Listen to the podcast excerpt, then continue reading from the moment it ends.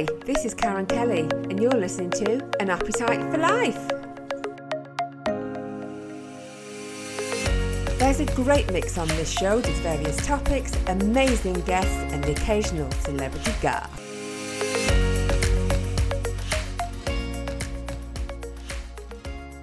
So, my guest today is James Price, founder of Cheshire Healthcare testing business Everything Genetic Limited. So, welcome, James. It's great to have you on the show today. Thank you, Karen. Thanks for having me. You're clearly a very cle- clever chap, having a vast experience in the molecular diagnostics and genetics testing field. So, tell us a bit about your background and, and, and what led you into creating Everything Genetic. Okay. Um, my background is in biology and chemistry and genetics, um, pre and post grad degree. Um, so I was fortunate enough to work with some very clever people up at the Roslin Institute um, with the whole Dolly the Sheep projects and cloning and, and that side of it uh, many, many years ago. Um, but predominantly, I've spent uh, most of my career working within really big, impressive uh, molecular genetic uh, companies such as Qiagen Diagnostic, um, Myriad Genetics, etc., that have, have taught me a lot and have worked with some very, very intelligent people. I'd, I'd probably say I'm probably, uh, I know enough to be dangerous, but not truly helpful in a way. Um, and, I, have got a very, very good team of people around me nowadays, which is which is fantastic, and and, and obviously have built up a lot of contacts within yeah. genetics and healthcare, etc., which has put me in a fairly unique place, I suppose, now to uh, help pull some levers and hopefully be more helpful than not.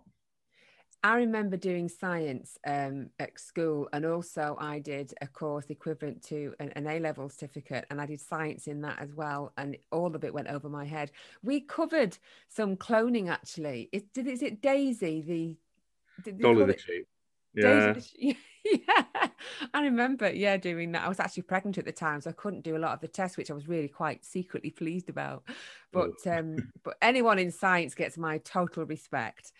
So so you created everything genetic, probably about was it four or five years ago now? Yep, November 16. Wow. I took the plunge. Yeah, and what is it? What is it they actually do for our listeners who've maybe not heard of it or not from the area? Because um, you're based in, in, in Nantwich in Cheshire. So what is it they actually do? We are mainly based in Nantwich, Cheshire, actually. I mean, I'm, I'm a Congleton boy in Cheshire, born and bred. Um, so I'm very passionate about building as much of the infrastructure as we can here, not going off to the major cities or London, etc. But uh, again, we do have quite a few people around around the country in the sales and marketing function, as you can imagine. Yeah. Pre-COVID, people needing to get around and meet meet consultants and clinicians and laboratories around the country before then. I mean, uh, everything genetic. Um, we're here to democratise testing. Um, uh, we are based in Nantwich, Cheshire, and we partner with some of the world's market leading laboratories to supply revolutionary genetic tests to healthcare providers and patients, basically for detection, diagnosis, and treatment of cancer. And we also work in heart, cardiac areas and other illnesses as well. Uh, sort of the title of everything genetic is aspirational. It was aspirational at the start, but we are we are working towards other other illnesses as well to, uh, outside yeah. cancer. Was it mainly cancer why you created the company? You know, so that it was for cancer patients. Absolutely. Um, I, I, I, mean, I have worked with the NHS, the screening programs, uh, HPV screening, and other sexually transmitted disease uh, areas as well uh, previously. But the vast majority of my my career in life has been focused on hereditary cancer, so the whole Angelina Jolie side of, of things. If people have, have, have heard about that, um, looking at whether a, a genetic test can and ultimately help advise you on the right clinical pathway. So whether a chemotherapy may help or not, um, whether it, it's something that someone's passed down to you and you can maybe have more regular screening, etc., to help manage that uh, ahead of time. Um, and, uh, and and and more so looking at some genetic tests for the general population that it might not have passed down the family, but certain a certain profile of your genetics might predispose you to earlier or more aggressive cancers. And that's something we're really focused on now, looking at uh, general risk and mass population screening, if that's yeah. the right word, um, to uh, to help put people in the right categories and the right profile to get the right treatment and the right screening. I think that's really key. That personalised medicine approach. So that's that's what we're really focused on, um, uh, and that's and to be fair, where we're where we're investing all of all the money that we sell anything ultimately goes back into research and to, into helping people and, and and studies to to sort of drive us in the right direction in that respect. Yeah.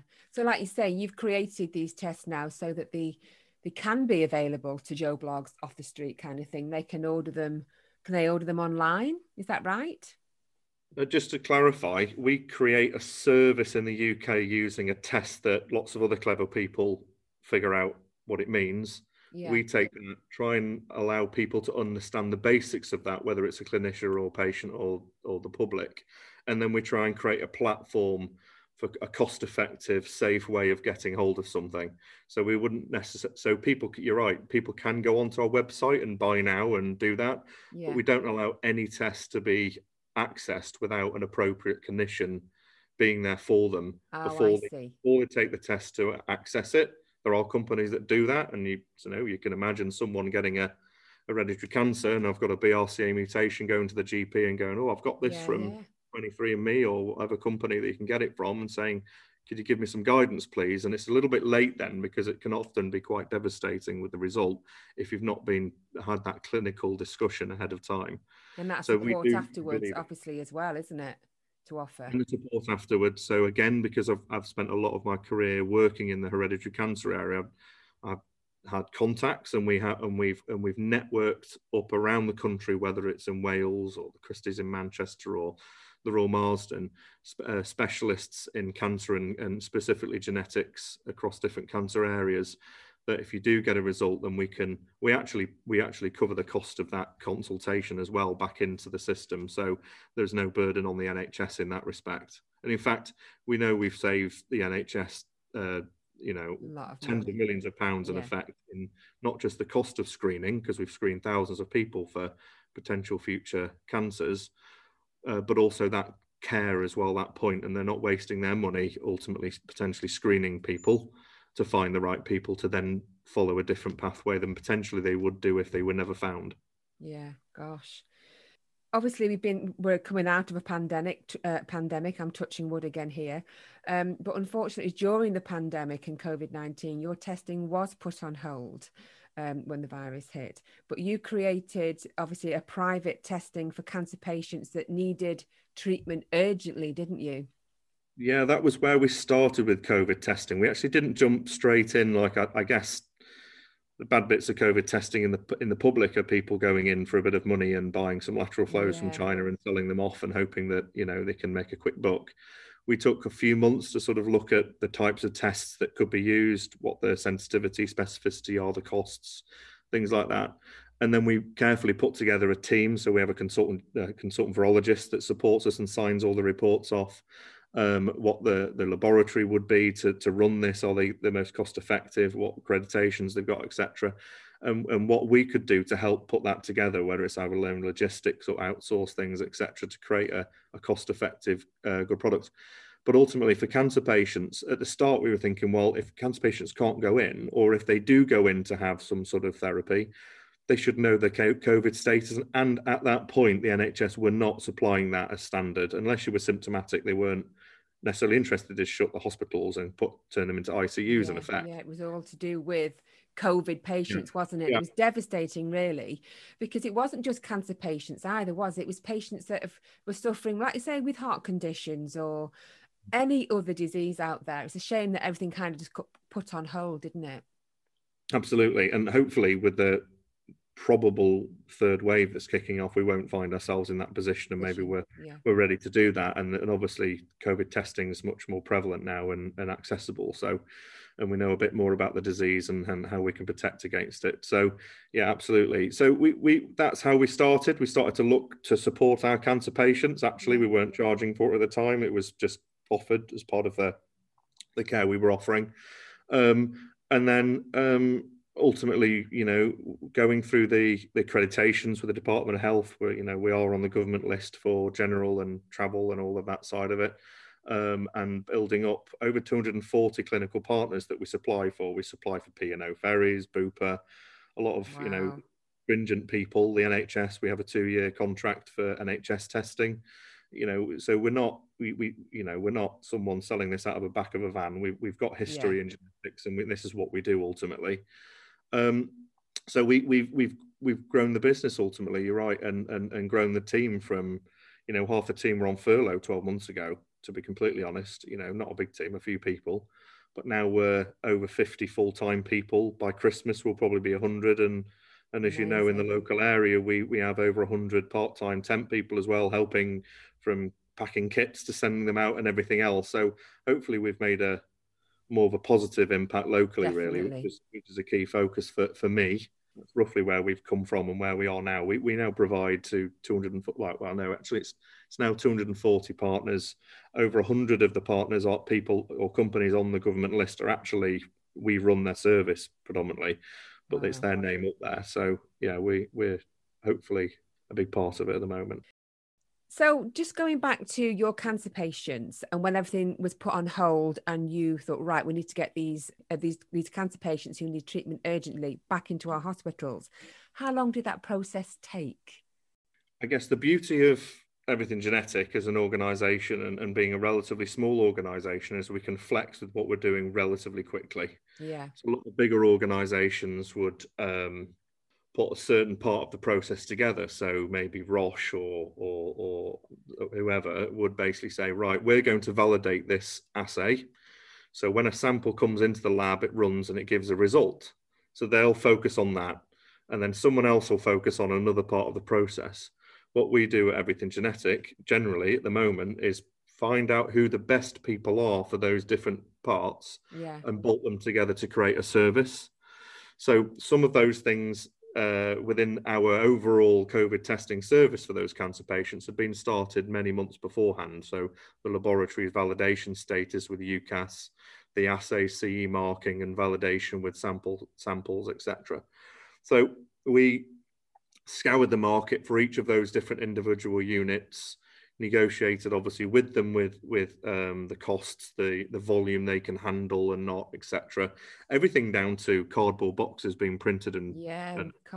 It's a six or seven week process. Believe it or not cardboard especially double thickness cardboard was very hard to get hold of during covid Yeah. time. So we we have all of those sorts of pieces. But the overall process took us from starting the process to starting to, to provide the first tests about two and a half months Yeah, that's really good going, though, isn't it? And I suppose you had to be quick because you needed to get them into hospitals, and we were in a pandemic, weren't we? So, absolutely so your service obviously now has expanded significantly during the last year with PCR testing services offered as well to healthcare providers. Um, what is the PCR test? I know we've all heard about it, and Yeah. I've got an idea. I've had one, I think, because they kept changing it. You know, when you go to these local pop-up stations, oh, it's PCR testing today. Well, what's the difference between that and another test? You know? Oh, Absolutely. I mean, I'm not sure I'm going to help, but polymer- polymerase chain reaction, I can't even say it myself, uh, is, is basically you're looking for a very small piece of nucleic acid, whether it's DNA or RNA, uh, in a sample. You have to try and stabilize and take that nucleic acid out of the sample, whether it's a bit of spit or off a swab or whatever that's, or blood. Yeah. And then PCR basically using naturally found enzymes in effect to amplify that nucleic acid up like you would in any human cell before it divides and you grow. That's it. You're following exactly the normal human process of ampli- amplifying or bulking up or making more of. And by making more of, it's easier to de- detect in effect. So, and it's that detection and that quantification of the viral load in effect. So, how much virus you've got in there will tell you roughly how strong that um, or how much that uh, virus that person has. So, uh, uh, and so you'll hear PCR banded around quite a lot. We, you know, it's uh, a fairly typical. It was run in my day in the lab, ultimately decades ago. Um, So it's not new to you, is it? So what does it stand for again, PCR? You mentioned it earlier. I think I talked over you. What does PCR stand for? polymerase chain reaction. Wow. So it's basically what it says. So polymerase, so lots of enzymes, uh, chain, so creating a chain, a chain reaction. yeah. Uh, and that's basically what they're doing, and then it doubles up, doubles up, doubles up, doubles up. As you can imagine, you go one, two, four, eight, etc. through a what we call cycles, and the the the less the least amount of cycles. So if you see on your report 15 or 18 CTs or cycles, so very strong. There's lots of it there, so it's found lots quickly. And if you've got a, a, result that says maybe 30 or 35 CTs or cycles, there wasn't much there. So we had to cycle the system basically over and over again until we actually found something in your sample. Um, so that, sounds very, very clever. It sounds very, very technical. So, so the PCR testing, um, the, the test kit packages obviously are essential for travelers and British holidaymakers. So you've got day two and day eight. You just mentioned those, didn't you? And yes. then they get a fit to fly certificate. Can you just explain how it works for travelers then again? Oh, that's an interesting one. And it so fit to fly. So in effect, you need to get out of the country yeah. and go into another country. So you need to be fit to fly. Yeah. So you need a um, at the moment, the vast majority of com- uh, countries require a PCR test. Yeah. To, and a, a, result to say you're negative to allow you to uh, get get out of your own country and into another. In effect. Right. Days two and five and eight actually um, are, are for very different reason. They're the tests that that I think we all hope that probably do stay intact because they're the ones that know what you're bringing back. So the day two tests, in effect, tell you whether you've picked something up on holiday and you come back in and you've got maybe a new variant and that's really key.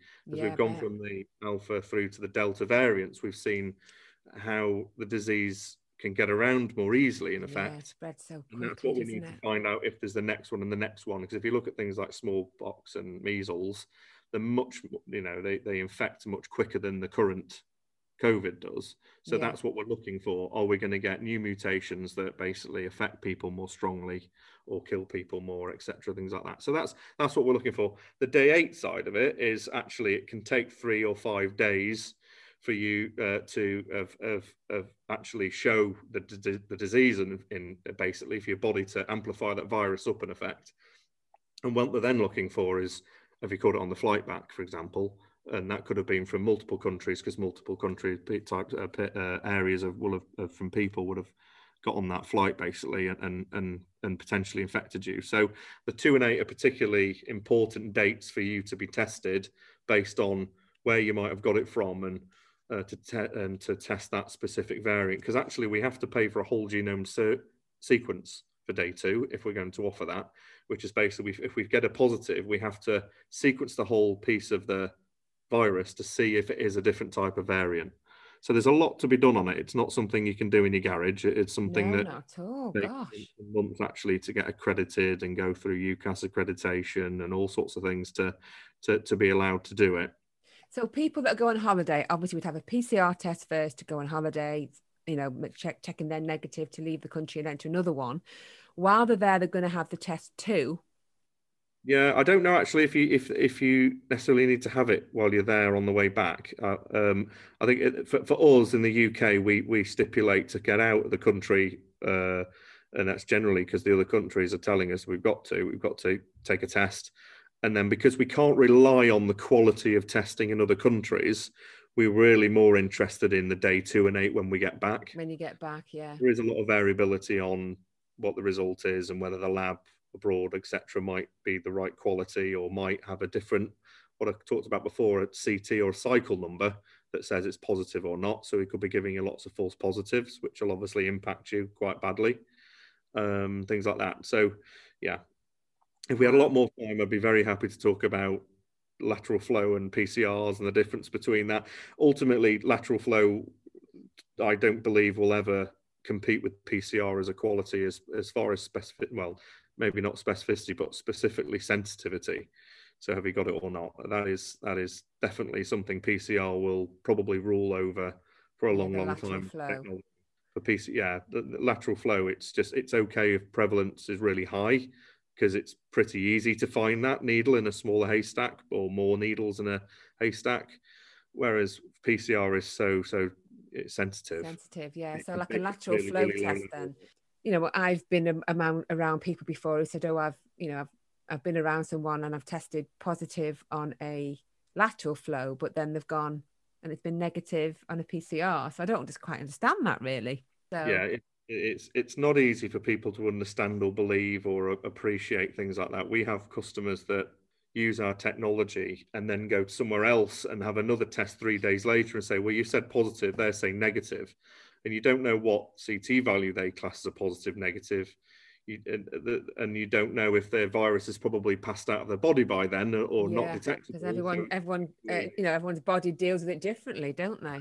Exactly, or the swab's not been taken potentially the same, or, yeah, or yeah. something like that. So it's it's not easy for people to do. Ultimately, one of the things I wanted to raise on this is that no one really wants a COVID test. No, no, it's not pleasant. Up against it? it as a provider that you know the DHSC and government are demanding and determining the rules for for us to provide testing and, and and and we feel we do a pretty good job but ultimately no one really wants to pay 60 pounds for a test to go on holiday let's be fair no it's a lot of money to so if you've got a family of four or five it, it's going to be an expensive add-on isn't it so i know i think you, you briefly mentioned on earlier but you do wellness testing and hereditary testing for various diseases and things and what gets me is do people really want to know what their future holds. I would be too scared to get the answer. I wouldn't want to know. Do you find it's, you know, people do, they want to get involved with that? That'll be definitely more interesting for us when we try and work on the general population screening. So, you know, countries like Iceland have done it behind people's backs and screened everyone for BRCA without telling them, and then something of a, you know, How do they get away with that? Well, they, well, that's their own country. We wouldn't do it here, obviously. Uh, touch wood. Um, but yeah, so it's horses for courses. I, I, guess it probably depends on the, the, the family. If, if, if you've seen your your mum or your dad or your auntie or, or anyone suffer from cancer at a young age, you know, it, it, it is a it is a conundrum. I can imagine for any family. Thankfully, I haven't had to make that decision myself based on cancer in the family, but I guess if you've if uh, the, the logic would flow, I guess if if you if you've seen your mum have had cancer, you've yeah. had Mm, uh, at a young a age, preventative measure, time, don't you? And you look at and you've got a daughter on the way, and you think, well, actually, I should probably want to find out whether it's if it's the same mutation and, and then if I've passed it ultimately it's a 50-50 chance that you pass it on because you've got two chromosomes it's on one yeah. of them and not the other if it was on both you wouldn't exist so but ultimately you pass it down you've got a 50-50 chance of passing the good one or not the good one in, effect. That's the that's the hope behind it as well. But also if you find out then you can hopefully take some sort of control over something that you've probably never felt you could control on. And that's just having more probably mainly more regular screening um, but potentially some um, surgery to to to remove parts of your body ultimately. Yeah, to, yeah, so people do, don't they? Yeah, yeah, yeah. You hear about that, and it is successful, and they can lead, you know, have a fulfilling life. So these tests then for that kind of hereditary um, for testing for cancer or any disease in the family, is this again something that can be purchased by an individual online, but obviously with the support of your clinicians? Yes. Yeah. Uh, what one of the because again I, have my my history is in in genetics and the hereditary cancer area and uh, that ele- uh, element. Actually, legally, I, I, wouldn't. I don't need to. Legally, yeah. I could just send a spit tube to someone's house. They send it to the lab and give them a report and go have a chat to your GP. We don't believe in that. We believe as a as a as a, a group of individuals, or, or, me as the as the lead, I guess, of the company, and and and everyone that's involved in what we do um, is uh, we believe that people should have a, a, an effective clinical care before and after. Yeah. Uh, and and generally you don't need to speak to anyone after because if the if the front end discussion about what the result means, etc., based on either your family history or no family history or whatever, and then you get a negative, then you know off you go and crack on with your life ultimately, and you're just you know classed as general risk in the population. So you fit, you know, there are already cancer screening programs out there to catch catch things if you're unlucky for that for, for a non-familial uh, cancer. But if, if you do, God forbid you do, you do get a positive, then we we cover that as part. If you bought that the package online, which is a few hundred pounds from us, actually generally it's thousands, um, then we will supply a, a top quality consultant geneticists within your region to to have a meeting and a discussion with you, and then discuss uh, the next steps, potential next steps for yourself and, and maybe your family. Yeah, yeah. And actually, if you get it, if you do get a positive, another thing we do is make sure that your family also get uh, free free testing as well, to if, if that's what their choice is. Yeah, I mean it's great that it's affordable though now for, like you say, Joe Public, because people haven't got thousands of pounds, have they, in the bank for this sort of thing. Um, But I think it's it's the great the testing, and it's like it's easy. If it is just the saliva, and you're going to know the answer, then they can they can get help, can't they? Yeah. So you've gone from a team of seven to a team of fifty, um, pretty much overnight in about twelve months. So which is phenomenal and there's been lots of activity within your company, but it mustn't have come without its fair share of challenges. What sort of difficulties have you faced? Because obviously you've rapidly grown, haven't you? It's a massive challenge for what was a, a company in partial furlough uh, to grow um, uh, and without big funding to, to grow from seven people to 50 people um, to from 2 million revenue to probably 50 to 80 million revenue, somewhere like that wow. by the end of this year. I guess the three key areas for, for me as a challenge, and obviously every person in the organization has their own challenges, is, is cash flow, having the right people and the right processes in place to supply a service that you, that you want to supply. Yeah. I think cash flow in a time which there are things like CBILS floating around, but that's for companies that are already profitable and doing really well you know, we were still in a very much an early growth phase, so that didn't help us. Um, banks weren't lending; they're very slow to move, or things like that. So um, we we we managed to get a, a modest amount of of, of um, investment in, which has helped, and and just have some very good finance people in to help uh, get the get the numbers flowing in the right direction ultimately to to support that growth. Um, people wise, getting the right people in at the right time. It hasn't always happened. We, we, we've had some interesting characters come on board, as you can imagine, when you're growing rapidly. But ultimately, at the moment, I, I honestly feel we've got the, the a really, really good team across from operations to medical to uh, sales and marketing and everything like that. So that, that, that a company like ours needs all focused in the in the same direction to achieve the sorts of things we're doing. If one one area isn't working properly, then the whole thing just collapses and it doesn't work and you don't grow. Yeah. Um, and I guess that leads me on to the, the more complicated bits that we we um, uh, of the service and the bits that due to COVID that are, are, difficult. So not just getting the right pieces for your kits when cardboard takes seven weeks to print for a kit, for example, things like that down to the delivery services. So we we we try and offer the most cost-effective solution for the for the broadest range of people to try and travel and do what they need to do when they want to do. So we rely on things like the Royal Mail that people rely on day to day. If a kit or a book comes a day late from Royal Mail, people probably don't notice. If it comes a day late for us, then it creates a big problem, which is yeah. fair enough. Yeah. So that's something that we've been focused on recently. We're still that that you know the Amazons, Yodels, DPDs, etc. Don't mind bringing a parcel from us to someone's house because it's not non-infectious. Trying to yeah, get... you don't think of things like that, do you? People yeah. don't want to touch anything if, if they no. think that maybe someone's had a positive test. Yeah. They so are the challenges. in that respect. They're, they're happy-ish to then, you know, have special boxes around the country and allow their teams to handle potentially infectious samples or they're not infectious samples because obviously we parcel them correctly but ultimately that's what the the, the companies believe. So we've been re- very much reliant on a standard track 24 delivery back at home service which we feel is is is definitely an Achilles heel and puts a lot of pressure onto customer care and other areas at the moment. And that's something we again, for example, we continually develop and invest and and focus on our, our weaknesses ultimately. And and and within the next two or three weeks, we will have a, a similarly cost effective courier service from the home which means that we've got much more visibility and control over that sample back to the lab and hopefully give people a bit more confidence on on that side of it yeah, it must um, be difficult yeah. though, like you say, when you're relying on a third party to do a job for you, because to a certain extent, it's out of your hands, isn't it? You yes. know, you're paid for that service, and if they're not delivering, obviously it's reflection on you. But sometimes it's it's, it's catch twenty two. You can't win. No, the logistics is an interesting piece. Even if we send our kits out at the right time, you know, we've got DHSC that demand we're only allowed to send them on a certain day. So someone orders it three weeks before, we're not allowed to send it, but then they think we've not sent it, but they haven't oh, read gosh. DHSC. Yeah.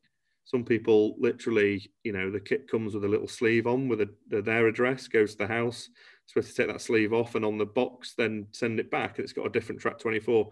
Quite a lot of people just put the sleeve back on and send it back to their own house. Oh gosh, there, there, there, are, there, are, a lot of different pieces uh, involved in in this, and it only takes a small percentage of people with each of those incremental issues to sort of uh, to give an overall issue for us. But we're working on them every day. We work on it, um, adding more people into customer care, new softwares, uh, new providers, uh, faster this, faster that. So uh, our service now is nothing like it was three months ago, and I'm I'm pretty confident by by the time it comes to summer, we'll have an even more improved uh, product, really, uh, from easier to read literature to a better, more functioning website to more people on the phones and all the different bits that it takes. So, right. watch the space the company has rapidly grown in 12 months so congratulations to you on everything that you've, you've achieved and done for for the community and for the you know for the country.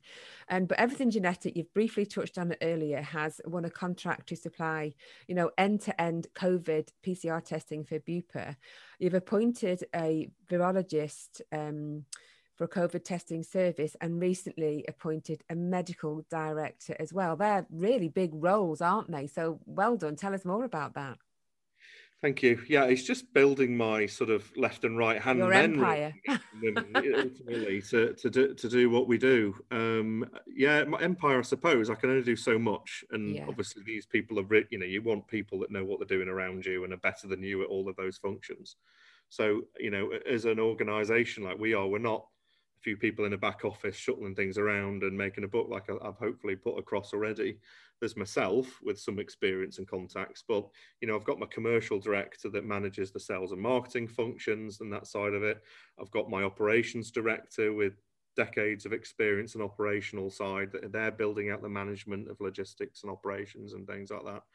Um, we've got the um, um, we've got financial finance director uh, that, that helps pull those levers. Then across the clinical and medical side, um, which which in a way we don't actually we, we don't 100% always need. That is we're building that at the moment for the the next expansion of the organization really for the whole you know general risk cancer population. So funding a, a, medical director and a clinical director getting the CQC, all the ISO accreditations in place for us to then have a platform to be able to offer the tests ourselves as well as working with the likes of Bupa and etc.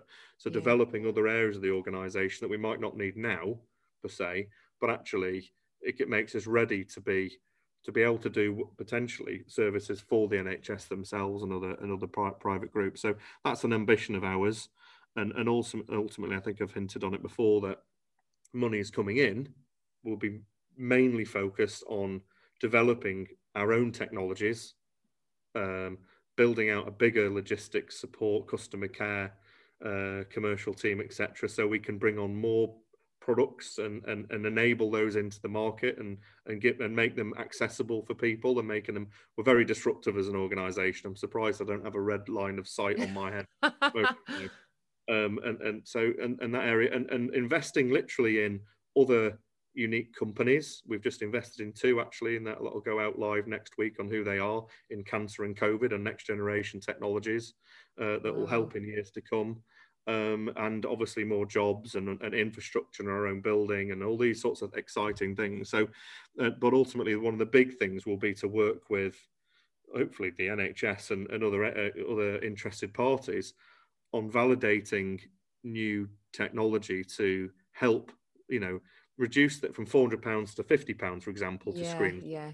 That's really when you start to, if you, if you look at, for example, a couple of years ago, uh, Manchanda, he, he, he brought out a, stu- a, a, a, mass screening population study looking at if you analyze six specific breast cancer genes and you screen all women over 30, you save hundreds and hundreds of lives every year and hundreds of millions of pounds for the NHS to correctly stratify those women into into into cancer care, and that's something we want to be part of.